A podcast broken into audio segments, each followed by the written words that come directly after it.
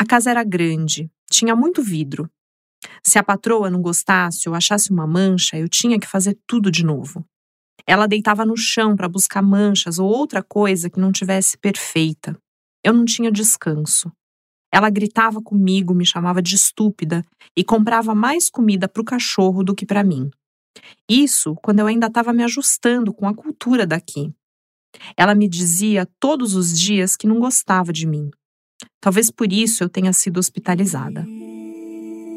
Essa história pode parecer cena de ficção, daquela de horror. Lembra até a vida da Cinderela sendo abusada pela madrasta, mas é parte do depoimento de uma mulher real, filipina, que veio trabalhar como doméstica no Brasil, numa casa de família de classe alta, na cidade de São Paulo. Essa migrante internacional foi vítima de tráfico de pessoas e acabou submetida ao trabalho escravo aqui. Sem falar português e sem nenhum contato, ela teve dificuldade para denunciar essa situação e escapar dos maus tratos e da violência. Esse é um caso, mas infelizmente não é o único. Não só no Brasil, mas em muitos países, como nos Estados Unidos, as Filipinas costumam ser recrutadas para o trabalho doméstico, porque os contratantes querem, além de uma empregada, uma babá que fale inglês com os filhos. Mas o que deveria ser uma oportunidade de trabalho pode acabar virando uma situação de exploração. Longe da família e dos amigos, quando essas mulheres são exploradas, elas se veem num beco sem saída, sem ter para quem pedir ajuda. Experiências como essas deixam marcas profundas e indeléveis na saúde física e mental dessas mulheres. E é sobre isso que a gente vai tratar hoje. Seja bem-vinda, seja bem-vindo ao Esperança, Trabalho Escravo e Gênero, a nova série da Rádio Batente, a central de podcasts da ONG Repórter Brasil. Eu sou a Natália Suzuki. E eu sou a Lúcia Nascimento. Nesta temporada, a gente conversa sobre as relações entre as temáticas de trabalho escravo e gênero. Para isso, trazemos mulheres especialistas que abordam essas questões sob diferentes aspectos. Se você ainda não escutou os primeiros episódios, corre lá no feed da Rádio Batente. Para esse episódio, a gente convidou a Lívia dos Santos Ferreira, que é auditora fiscal do trabalho do Ministério do Trabalho e Emprego e psicóloga especializada em saúde mental e imigração. Em São Paulo, a Lívia foi responsável por realizar resgates de pessoas em situação de trabalho escravo, incluindo a trabalhadora filipina, cuja história apresentamos nesse programa. Lívia, bem-vinda ao Esperança, Trabalho Escravo e Gênero. Como a gente mencionou, não é novidade a migração de trabalhadoras filipinas para trabalharem em outros países, como domésticas ou babás. E também não é raro que elas sejam exploradas. Como essas situações acontecem e quais são os efeitos na saúde mental dessas mulheres? Bom, bom dia. Eu gostaria de agradecer o convite da Repórter Brasil para participar desse podcast e, bom, é, em relação às trabalhadoras imigrantes filipinas, né, que são recrutadas para o trabalho doméstico, é, muitas delas vêm para o Brasil, mas elas, elas migram para o mundo inteiro, né? É, é interessante a gente analisar esse caso para compreender também um pouco da realidade do trabalho doméstico no Brasil como um todo, né? É, não circunscrever os acontecimentos, o que eu vou falar sobre adoecimento mental, sobre é, sofrimento, apenas as Filipinas, né? Mas é importante também a gente entender que há peculiaridades importantes nesses casos. É, bom, os casos de exploração do trabalho de imigrantes filipinas, é, eu considero que assim é, é, ele funciona de uma forma bem clássica quando a gente pensa na questão do tráfico de pessoas, né, para fins de exploração do trabalho. É, quando eu falo que é clássico, eu estou considerando é, que o tráfico de pessoas é, tem a ver com o tratamento né, do ser humano como coisa, como mercadoria, né? Então é literalmente uma compra, né, de um ser humano para exploração do trabalho. E no caso das Filipinas, isso fica muito marcado, porque é, esse empregador ele paga quantias importantes, vultosas para ter essa trabalhadora na casa dele. Então, é, um dos casos que a gente trabalhou era cerca de 15 mil reais para a trabalhadora chegar na residência, né? Então, é realmente um produto comprado, é, do qual ele espera um retorno desse, desse produto. E é isso, né? O, o tráfico de pessoas é esse tratamento desumano, tratar o, ser humano como coisa, como mercadoria, né? Independente de ter havido ou não um deslocamento, né? Uma migração. Então, um, a, o central é a questão do tratamento do ser humano e a exploração. E então, esse agenciamento, né, essas pessoas que, que fazem desse agenciamento dessas pessoas que cobram dos empregadores e também cobra das trabalhadoras para poder conseguir essa vaga de trabalho, eles fazem disso uma atividade lucrativa. E, e eles, muitas vezes, são os, um dos maiores responsáveis pela, pelo engano né, nessa contratação. É claro que isso tudo é, ocorre também com com conhecimento do empregador, ou no mínimo com uma omissão por parte do empregador em relação a isso, né?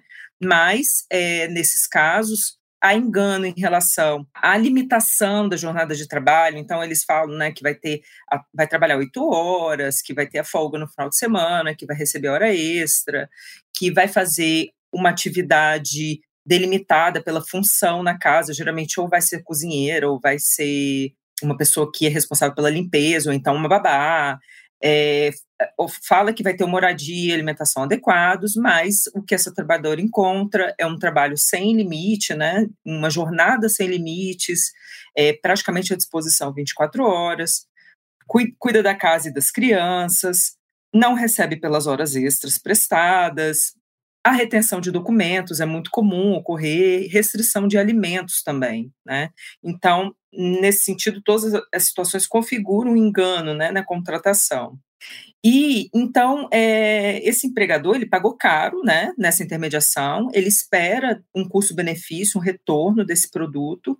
Então nesse sentido que eu falo que esses casos são bem clássicos, digamos assim, se compara à maioria dos casos de trabalho análogo de escravo que, que ocorre no Brasil, né? No caso, eu falo dessa diferenciação porque eu considero que a maioria dos outros casos é, não há assim essa esse o empregador não despende uma quantia tão vultosa para ter o trabalhador. Geralmente, o trabalhador é tratado de forma mais descartável. Não é o caso dessas trabalhadoras. E aí a gente pode pensar que na relação do trabalho doméstico há né, essa relação de propriedade mais forte com entre o patrão e a trabalhadora. O empregador ele tem mais essa essa noção de que aquela pessoa que trabalha para ele é, é, uma propriedade dele, né? Então isso é, é característico do trabalho doméstico.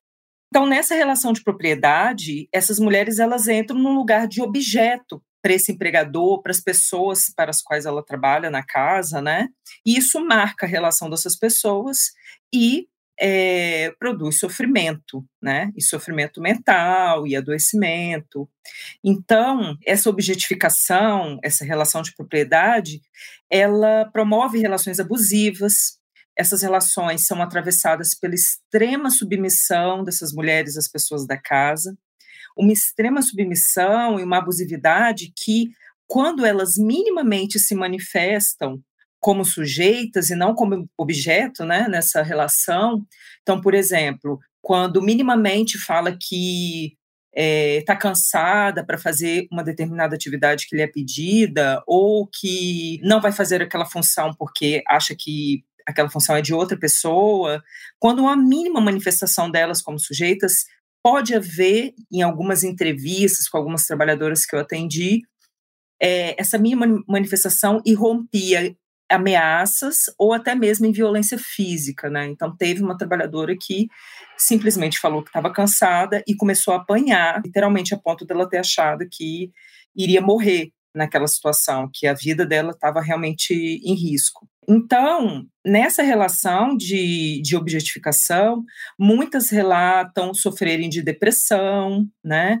É, falam sobre a impossibilidade de serem elas mesmas nessa relação com o empregador, que a gente pode compreender, né, com uma certa perda da identidade, né, da pessoa, mas a identidade não concebida como uma coisa intrínseca à pessoa, mas sim é, como uma derrota da autonomia daquele sujeito. Então esses são alguns aspectos assim importantes para pensar na questão do sofrimento, do adoecimento mental e físico também, né, dessa população nessa relação, nessa exploração no trabalho doméstico. E é, um, um, outro aspecto interessante também, que eu considero que também fala de, da relação da língua, né? Muitas delas são, a maioria, né, é falante da língua inglesa. É um fator interessante a ser analisado, porque apesar de que muitas delas não falam língua portuguesa, e, e isso faz com que elas se restringam no aspecto laboral a um nicho, né, digamos assim, de empregadores que querem essa babá que fale inglês, que durma na casa, né, e que é, então elas ficam circulando por não falar em português nesse nicho laboral e ficam indicando umas às outras esse perfil de empregadores que as contratam e que muitas vezes promove essa relação muito abusiva, né, de exploração do trabalho. Mas, ao mesmo tempo, elas possuem uma relação muito positiva com a língua inglesa, que é a língua na qual elas foram alfabetizadas, que é uma língua socialmente valorizada, especialmente no Brasil, que o mundo inteiro fala, né? Muitas pessoas no mundo são falantes da língua inglesa. Então, isso faz com que promova uma certa resistência ao aprendizado da língua portuguesa. Então, muitas declararam que não têm interesse nenhum em aprender a língua portuguesa, né? E, assim, nos trabalhos sobre migração, no, com as pessoas que trabalham com atendimento de população imigrante, geralmente, né, se fala muito sobre a importância de se aprender a língua local para uma melhor inserção no mercado de trabalho. E aí, é, o que eu percebi na conversa com as trabalhadoras filipinas é que há uma certa resistência por esses aspectos muita valorização por parte delas e também no Brasil da língua inglesa, então não há muito interesse em aprender a língua portuguesa, ainda que isso promova uma melhora no aspecto de inserção laboral delas, né, no Brasil. E Lívia, outro ponto importante nessa discussão são as cadeias globais de cuidado. Como é para essas migrantes que também são mães trabalhar tão distante dos filhos, enfim, das suas famílias? A cadeia global de cuidados é, é um conceito, né, que é de uma socióloga, que ela, é, esse conceito ele precisa ser olhado de uma forma um pouco mais aprofundada, até para entender essa questão da, do afastamento geográfico, né, dessas mulheres com os filhos, com a família. É, então, a cadeia de, global de cuidados é, de forma bem resumida, a transferência de pessoas né, do sul global pobre é, para fornecimento de cuidado para pessoas de melhores favorecidas economicamente, geralmente no norte global, né? Também tem as migrações sul-sul, mas muito sul-norte, né?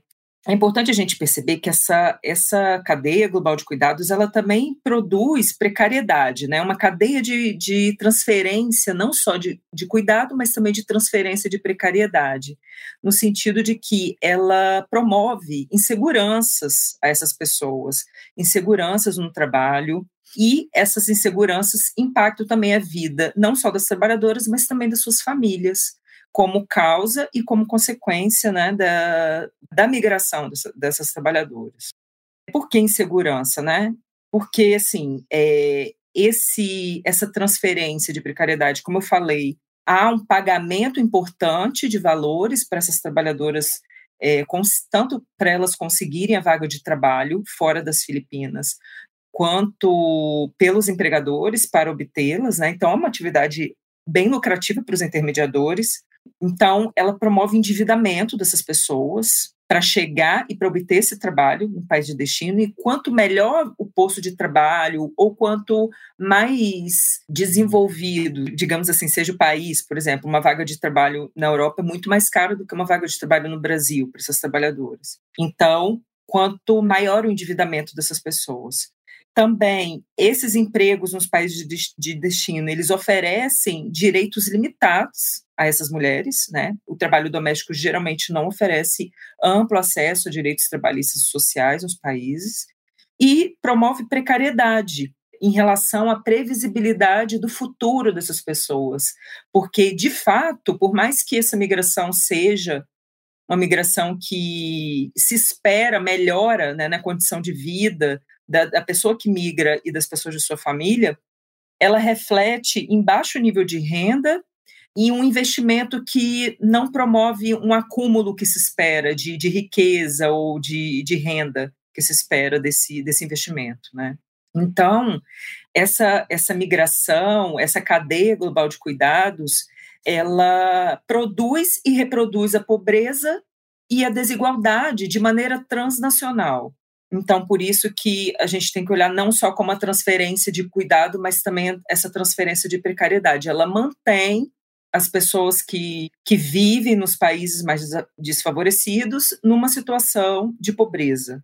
E ainda pensando na saúde mental dessas mulheres, quais são os cuidados que os agentes de saúde e assistência social precisam ter para não revitimizar elas de novo nos atendimentos depois dos resgates?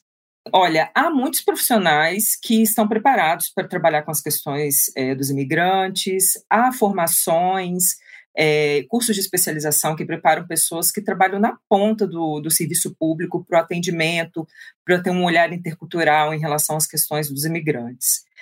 Mas, assim, pela minha experiência no combate ao trabalho escravo, em relação especificamente é, a, aos agentes, as pessoas que atuam na linha de frente do combate ao trabalho escravo, do tráfico de pessoas, o que eu percebo que ainda falta preparação para a compreensão das questões interculturais, para a compreensão das questões mais peculiares em relação ao tratamento da população imigrante, para, as necessidades de, do trabalhador e da trabalhadora imigrante, em relação às necessidades do trabalhador e da trabalhadora nacional. É, a questão da documentação, a questão da regularidade migratória, a questão da repatriação é uma coisa muito delicada, quando se devolve, digamos assim, né, para o local de origem, um trabalhador que foi encontrado, um trabalhador imigrante que foi encontrado em condição de trabalho análogo de escravo, é uma questão muito delicada, que precisa ser melhor debatida, na minha opinião. A questão do período de reflexão das vítimas de tráfico de pessoas. Então, isso eu acho ainda muito pouco debatido na política nacional de combate ao trabalho escravo e a política nacional de tráfico de pessoas, por sua vez, que eu não conheço é, tanto, é, eu considero que é, é, dissociada da política de trabalho escravo. Então, acho que isso é um aspecto negativo também. Então, essa não consideração desses aspectos peculiares da população imigrante, de questões interculturais, pode sim trazer camadas de vulnerabilidade adicionais a essas pessoas, né? Então, eu, eu percebo, sim, que é importante que também é, não se busque, assim, criar soluções, às vezes, é, pensando que sejam novidades ou que sejam é, inusitadas em relação à população imigrante, a partir apenas é, de uma reflexão feita apenas pelos agentes, pelos servidores que atuam com essas pessoas, mas é necessário considerar os caminhos que já foram percorridos pela comunidade imigrante, pela, por essa população, é, não ficar inventando roda, digamos assim, né? A comunidade filipina em São Paulo, por exemplo, já tem um caminho trilhado nesse sentido, né? Eu pude constatar isso na conversa com elas, já possuem estratégias de proteção contra essas violações, ainda que é, considero que sejam limitadas, mas elas já existem, já, já possuem redes de apoio, que faz muita diferença na vida delas, até mesmo em relação à produção de saúde, produção de saúde mental, redes de solidariedade. Então, ouvir também a população e considerar esses trajetos já trilhados eu acho que é um bom caminho para pensar no atendimento adequado dessa, dessa população. Lívia, eu agradeço demais por você ter topado conversar com a gente sobre tudo isso é, e parabéns pelo seu trabalho. Também queria agradecer todo mundo que acompanhou esse episódio. É, se você quiser saber mais sobre a história da Filipina, no nosso site tem uma reportagem do jornalista Piero Locatelli, juntamente com matérias de outros casos de trabalhadoras filipinas exploradas. Na semana que vem, a gente entrevista a Bianca Pistório, pesquisadora que vai falar do papel das mulheres nos cuidados de comunidades que sofrem violações de direitos humanos, como o trabalho escravo. E se você ainda não ouviu os episódios anteriores desse podcast ou de outras temporadas da Repórter Brasil, é só procurar lá no feed da Rádio Batente. A gente está nas principais plataformas de áudio, no YouTube ou então no site repórterbrasil.org.br barra Rádio Batente. O Esperança, Trabalho Escravo e Gênero é uma produção da Repórter Brasil. A idealização dessa série e o roteiro desse episódio são da Lúcia Nascimento. A edição é da Natália Suzuki e do Vitor Camargo. A montagem, sonorização, trilha sonora e mixagem são do Vitor Oliveira. A identidade visual é da Clarice Fucunari. A gente agradece também à ilustradora Valentina Fraiz, que cedeu a imagem da Esperança Garcia para este podcast.